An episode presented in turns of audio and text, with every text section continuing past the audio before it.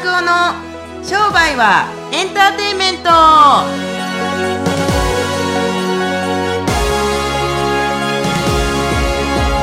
いこんにちはちかこんにちは。こんにちは。ですこんにちは。こんにちは。です。はい。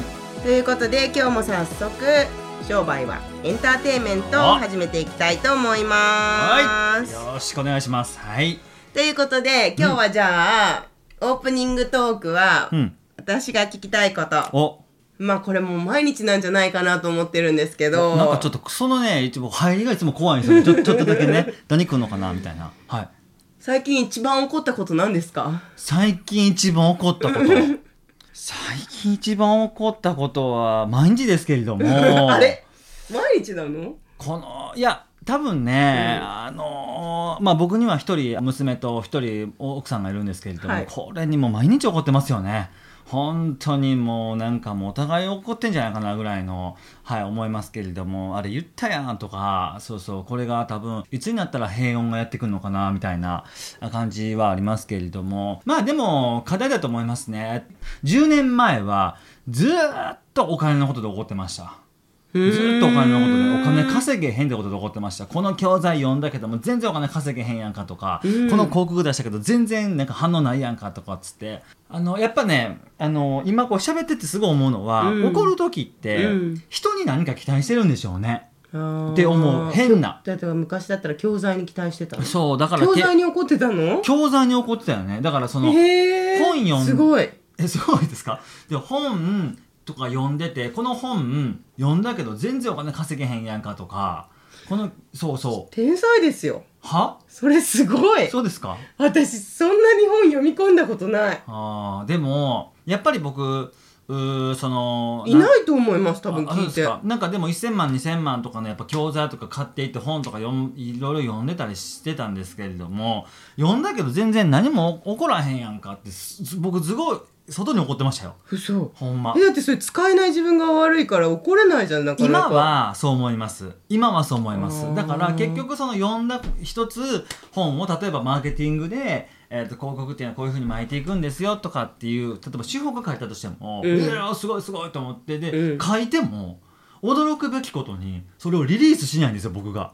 でこそれは無理じゃん。そうだから今思ったら普通にそれはわかるんですけれどもでもずーっと自分のお店に置きチラシなんですよ。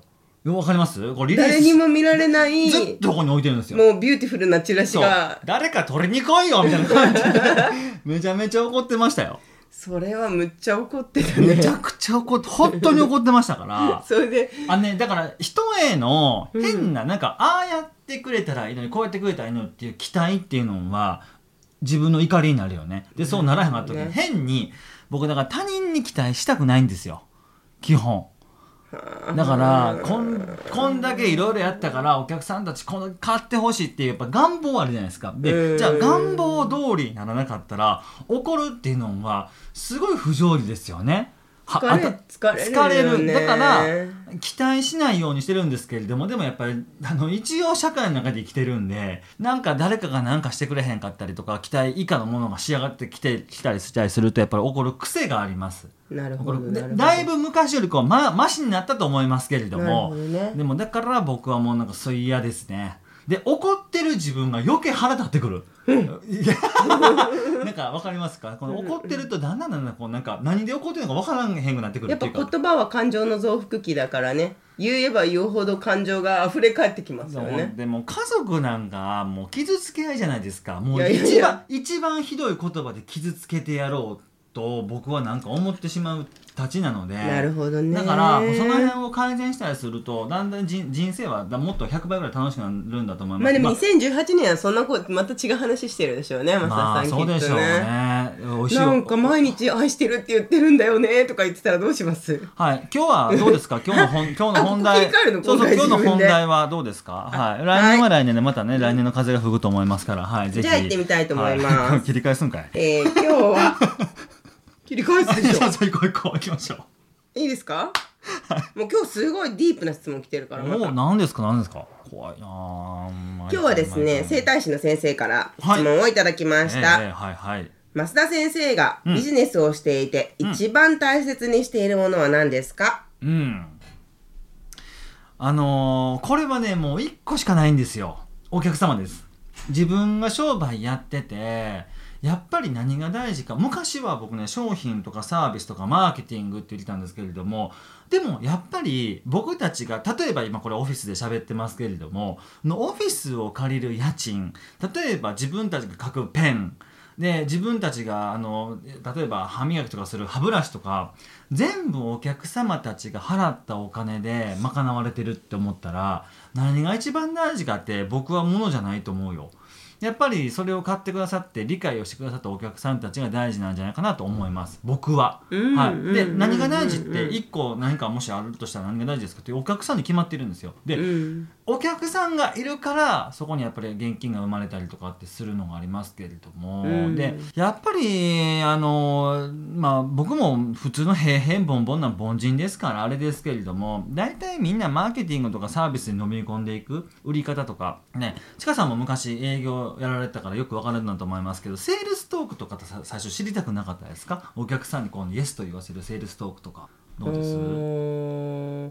そういうのもあるのも知らなかったうんまあ多分一生懸命やってたと思いますけれどもあのお客様からの理解だだったりとかもうなんか他人からの理解って言うのは簡単だと思いますけれどもやるのって難しくないですか？そうですね。うんだって買わせるって難しいのだと僕思うんですよ。今はそらこう値段とか金額の高はいろいろあるんだと思いますけれどうん。もでもやっぱり買っていただいたお客さんたちのお金でやっぱり僕たちは全てを賄われている世界を回っているって思ったらなんとなくもうなんかこれが大事なんじゃないかなっていうこの本当にふわふわしてる答えじゃなくってもう絶対お客さんだっていう僕はあの確信があるんですよね。そう。はいじゃあ質問。あどうぞどうぞ。はい。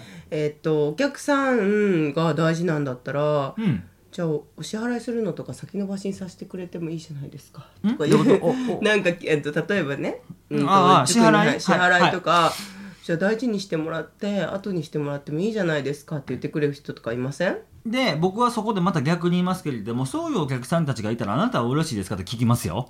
逆自分にね？そう。だだからあのー悪いけどそれとこれとはまた別ちゃいますかって話ですよね。だって大事な人からお金って取れるんですか？とか質問来ないですか？あーありますけれども、うん。でも大事な人以外から誰から取るんですか？じゃあ大事な人たちからどうやって取るんですか？って話ですよね例えば他人から取れますか？どうです？その辺に歩いてるおっちゃんとかおば他ちゃん。人じゃないですかみんな。そう。他人ですよ、うんうんうん。でそのなんかその他人とかっていう概念はいろいろあるんだと思いますけれども、でその商品が欲しくないだったりとかその商品に興味がないお客さんたちをまず集めることができますかって話とあとはその払わせることできないと思いますよ。大事な人以外から。他人。例ってえばいうふうにうんうんうんこうマインドセットされてるんですよね多分ね。うん。ある意味。でも売れない人とかいうのはだから例えば整体のとかで友達はいが初めソロでセラピスト始めた人とかがよくある話、なんか友達にやってあげるって言ったら「お金取るの?」って言われたとかいうあいう系のあるじゃないですか。うん。あると思いますけれどもそれはなんかお大事な人からお金取るんですかとかどうとかっていう問題の前に、うん。お金のことをどう思ってますかの質問に戻るかもしれませんね、もしかするとお金のこともう友達からお金取るイコール汚いっていう教育はどこから受けたんですかとか、家族からお金支払ってもらうイコール汚いっていうのはどっから来てるんですかっていう半ばトラウマみたいな質問トラウマの状況みたいな質問ってやっぱりたくさんするんだとあ僕思います。確かにねそこはね。だってなんて取ったらあかん理由なんてないじゃないですか。確かに。僕本も例えばちかさんとか僕だったりとかっていうのもビジネスパートナーではありますけれどもお金のやり取りってありますよね、うんうんうんうん。でもそれそんななんかいいじゃないですかタダでとかってなったりすると結局タダでお客さんたちに提供してあげたものっていうのは感謝としてのリターンがないですよね。確かに。そう。そうですね。だってタダであげたんですから別にいいじゃないですか。なあなあになりたくないんですよその確かに。ちゃんとねビジネスとしてやり取りしていくっていうことがだから大事さっきの質問でありましたけれども、なんかその友達からお金取るんですかって、うんうんうん。いや今はお客様ですからってちゃんと言い切る、でうん。でなんかそのそもそもなんかお金をなんか取っったらどうとかあとかっていう概念はどっからやってきてるのかってすごい不思議ですよね、うんうんうん。多分きっと昔は僕もですねあのやっぱりお金より愛ですよっていうふうに言ってたと思うんですけれども今はやっぱ愛よりお金が大事だと僕は思いますから。でお金お金と愛ってイコールだと僕は思ってます。ね。そう。ね。だからどっちが大事とかっていう、うん。あのそういう概なんかその質問自体がなんかちょっと厳しいなって感じしますね。ナンセンスね。ナンセンスだから。結構ね。しまああーそうですね。なるほど。僕自身は、うん、そのお金っていうのはですね基本的にはあのどんどんもらえばいいと思いますし。わかりました、じゃあ最後に、はい。じゃあお客さんを大切にするっていうこと、一番ってことって増田先生にとってどんなことですか、どうやって具体的にどうやって大切にしていっています？あでもその顧客の人たちそして僕たちが感じる価値を共有することだと思います。あの結局のところは。